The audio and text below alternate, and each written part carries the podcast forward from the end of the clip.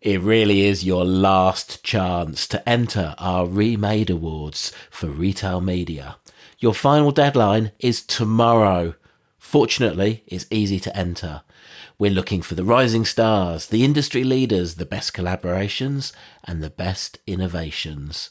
Go to remade.net.au forward slash awards and get that entry in today.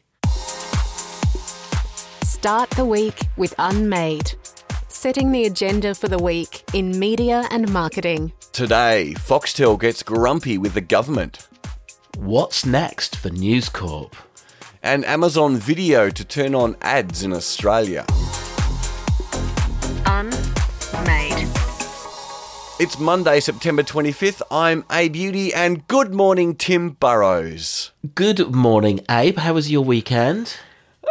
The weekend was it was a good one. It's it's one of those weekends that's flown by, and you think, what did I do? But I, I did actually do something that was a bit of a highlight. I've got an old jet ski, and I got the jet ski out with my two boys, and we went for a bit of a cruise up the river and blew the cobwebs out. So you can tell summer's almost here when you can go jet skiing. Well, I'm just up the coast in northwest Tasmania. I think it's time you hopped on your jet ski and sort of tootled up the coast and visited me for a cup of tea on your jet ski at some point. I've got an idea. Hamish and Andy, some years ago, uh, recorded uh, their radio show on one of the tall ships between Melbourne and Hobart. Don't know if you remember that. Do you know it was before my time, but I actually ended up writing about it in um, in my book. Media Unmade because they, they were one of the first people to use the emerging at the time Bluetooth technology to get their show out each day because they used to have to record it on MP3 and then share it with a helicopter that was hovering above. Helicopter. Um, now, I don't know if there's any correlation, but perhaps we could record an episode of the Unmade Start the Week podcast on the jet ski, kind of a la Hamish and Andy between uh, your place and mine, but perhaps not.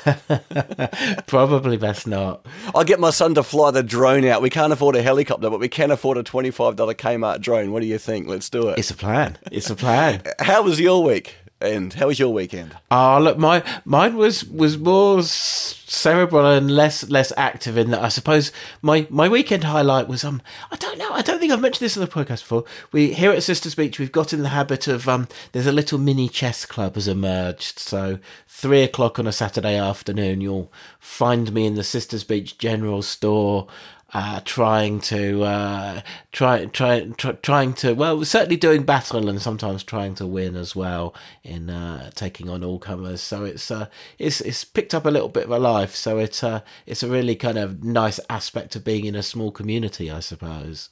As the marketing line from a campaign a, a few years ago said, there's no such thing as old, just older. And that springs to mind you playing chess. Oh, that's shade right there. Anyway, we need to get into it. Where should we start this week, Abe? Well, but before we get into this week's news, we really do have to talk about what happened on Friday morning tectonic shifts with uh, Rupert Murdoch stepping down as the boss of News Corp. What were your first thoughts, Tim? Yeah, it certainly felt like a significant moment. Maybe, maybe not the really defining full stop that people have been talking about. Some other, um, some other punctuation mark, I suppose. Um, so yeah, we, we, we all woke up to this news on Friday morning. Um, so my, um, I suppose my first thoughts were to, to look at the detail. Um, and of course, one of the key things is, although yes, he's handing over those day to day responsibilities, what very quickly struck me is that um, he still, through his family trust, still controls um, the voting shares. Um, which really means he still has control of both News Corp and sister company, which is less active in Australia, um, Fox Corp. So it, it it it it felt to me like yeah, a big transition moment, but but not quite the end. What were some of his biggest achievements? Yeah, and it's funny because we start talking, it all feels a bit obituary like, doesn't it? And when you Yeah, read some of the write ups, they felt like reworked obituaries as well, particularly the ones that ran in the uh, um, in the newspapers over the weekend. Um, and there are, you know, there are there uh, there are almost too many to talk about. But I suppose the, you know, the the ones it's worth pointing to. Um, I think in Australia, um, the creation of the Australian newspaper. you know, that was Australia's first national general interest newspaper. So, you know, that that that was huge and the technology challenges at the time were, you know, were were quite big because it was it was it was produced in Canberra, but then it was printed elsewhere. So each each kind of night, very late at night, the kind of the the plates would have to be put on a plane and um and and flown to the the the print work. So that was huge. Um, I, I think as well as kind of you know new, newspapers here in Australia creating that huge newspaper empire, um, the achievements in subscription television as well, which which obviously included what's now Foxtel here, um, of which News Corp still owns two thirds, um, but also um, Sky TV in the in the UK or B Sky B as it was for a time. That was again betting the whole company on a new piece of technology, which which again was the you know effectively the making of of the, the company as a sort of um, you know, cash generating machine. Um, another one I find myself thinking about a lot. And by the way, I've never I've never worked for News Corp. I've never worked for Rupert Murdoch. But I do feel if I have one thing to thank him for in my early career in newspapers, it's um, facing down the unions in the UK, which had this absolute stranglehold on how newspapers were printed to the extent where they just weren't going to be viable. You know, this wasn't people protecting their rights. This was this was really you know corrupt behaviour. Um, and by moving to um, printing away from Fleet Street and with non-unionised print workers, um, it you know recreated the viability of newspapers for certainly for another couple of decades at least. So that was a huge one. And then um, I guess the other one, I don't know if there are loads, but the other one is timing the market. That decision to sell to most of the empire to Disney, you know, all of the TV and entertainment and film studios. Oh gosh, that'd be about five years back now. For, I can't remember if it was 70 billion or 80 billion. I do get my tens of billions mixed up when you get to that point. But um, right at the top of the market was again just that sort of you know genius moment. So so yeah you know there's there, there are a lot awful lot of ticks along the way. What were some of the the biggest setbacks the biggest issues that you kind of recall from his uh, reign? Yeah look loads of negatives. Obviously lots of criticism of news corp for um, its uh, influence going on going well beyond uh, commentary to having agendas.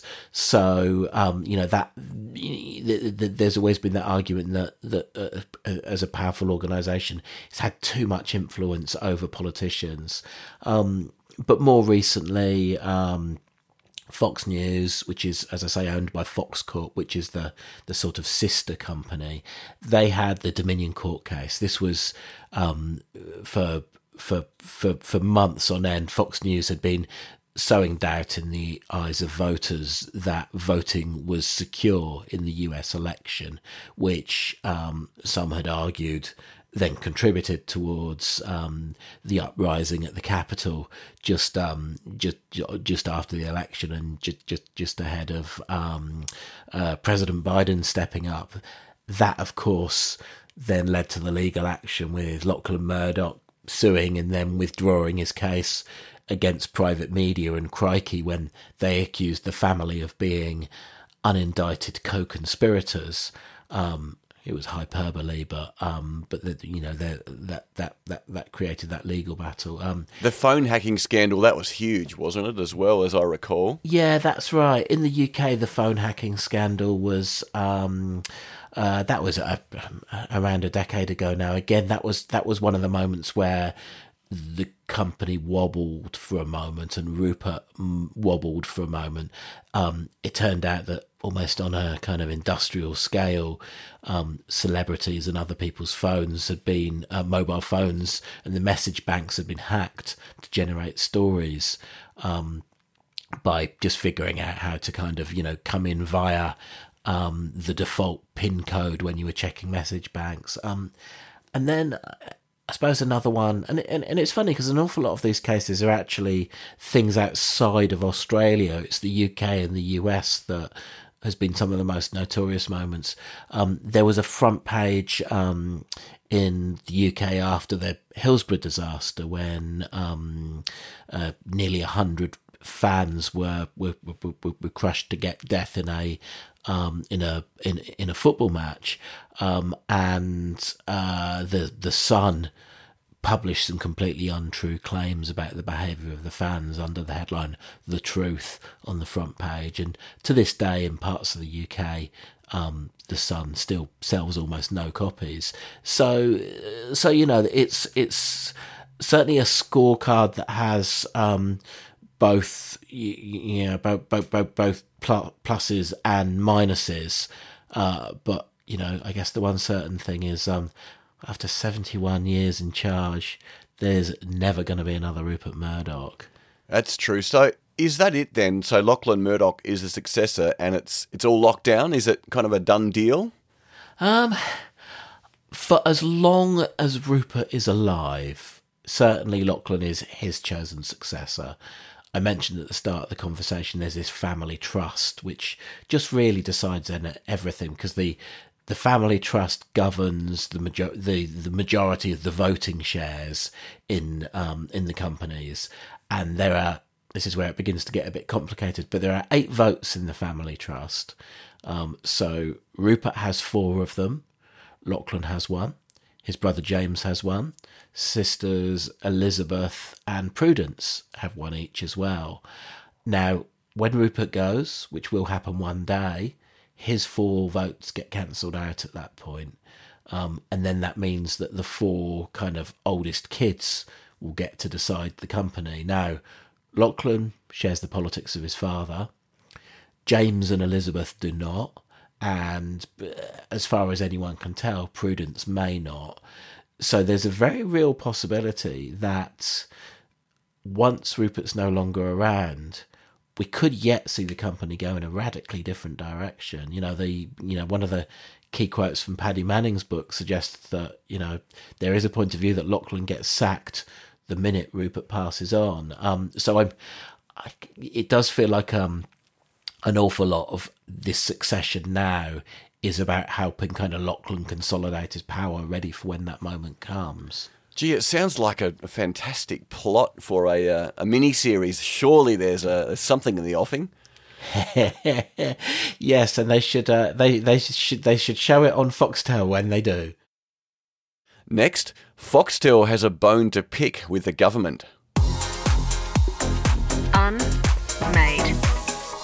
Let's turn to this morning's Australian Financial Review. Tim Foxtel's boss, Patrick Delany, has been sounding off about media reforms.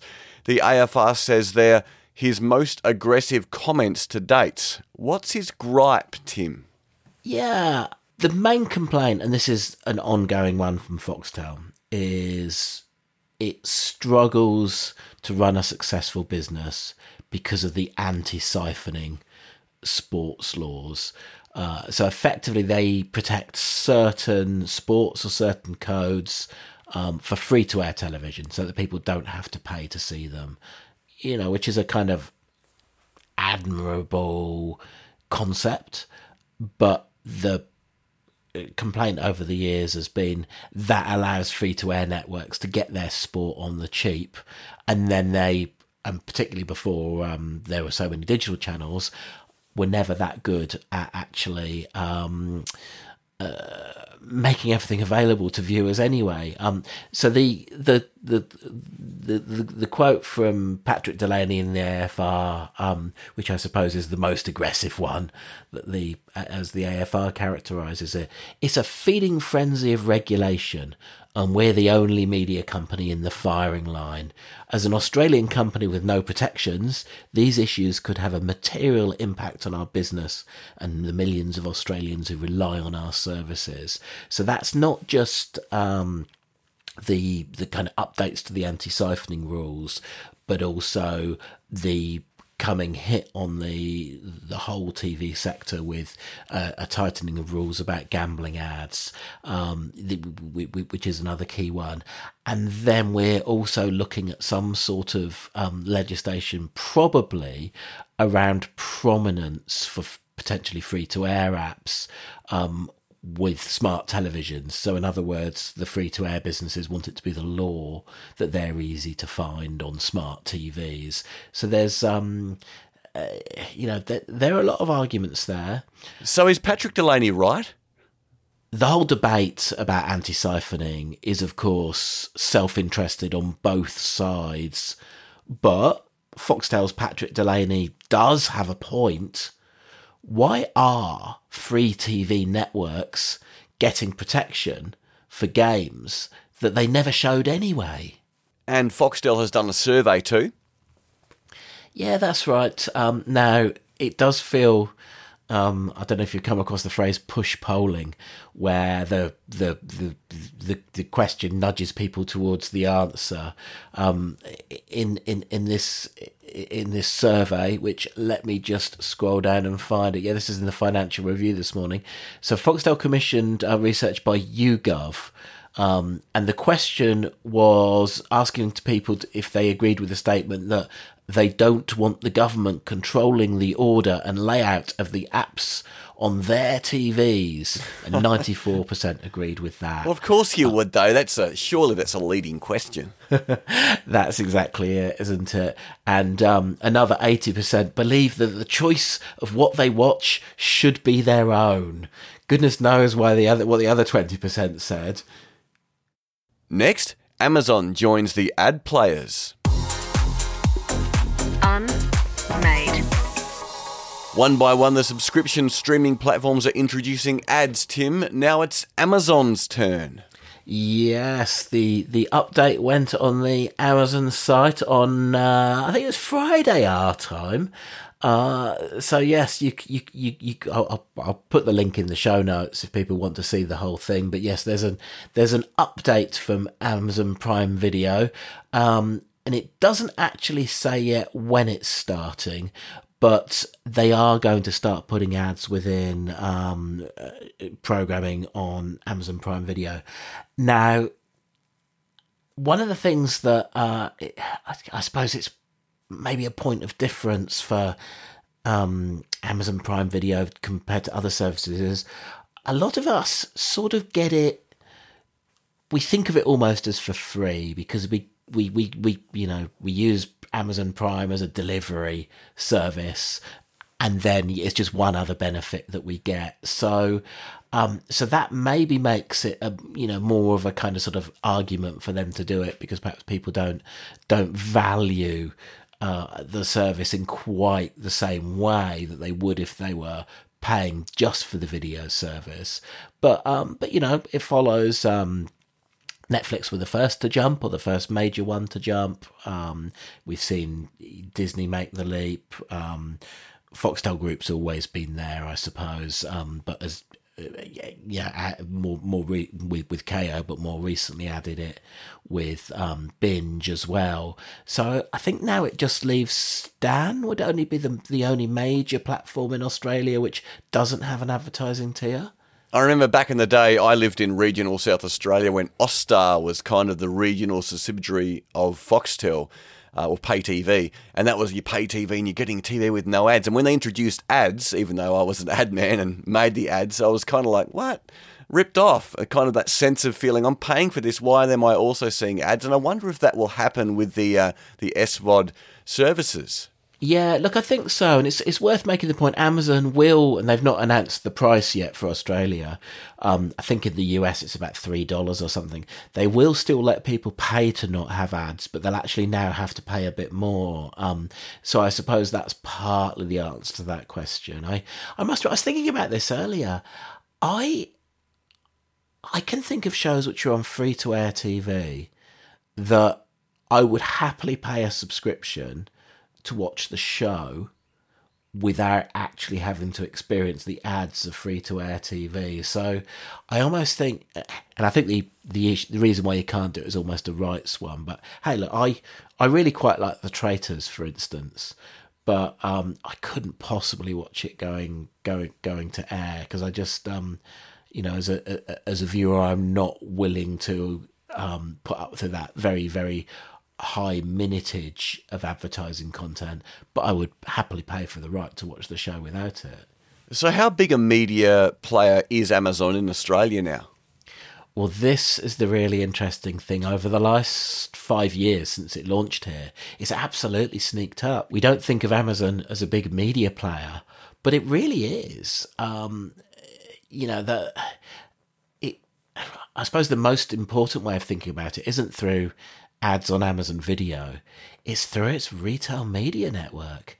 You know, all of those uh, the, the those promoted um, ads that we're seeing whenever we do a search on Amazon when we're buying something, that's all revenue coming into Amazon. So it really has very quietly become one of the key media players here in Australia. You'll be talking about Amazon in the upcoming uh, Retail Media Remade conference? Yeah, look, I, I think at the um, very least, um, Colin Lewis, who's our international keynote, he knows an awful lot about that whole ecosystem. So I know that he'll be focusing on Amazon as one of the topics that he looks at. Well, that is it for today. We'd love to hear what you think at letters at unmade.media. That's letters at unmade.media. Unmade will be back tomorrow with Choose Data looking at how media agency bosses feel about the run into the end of the year. If you want to support Unmade, you can become a paying member.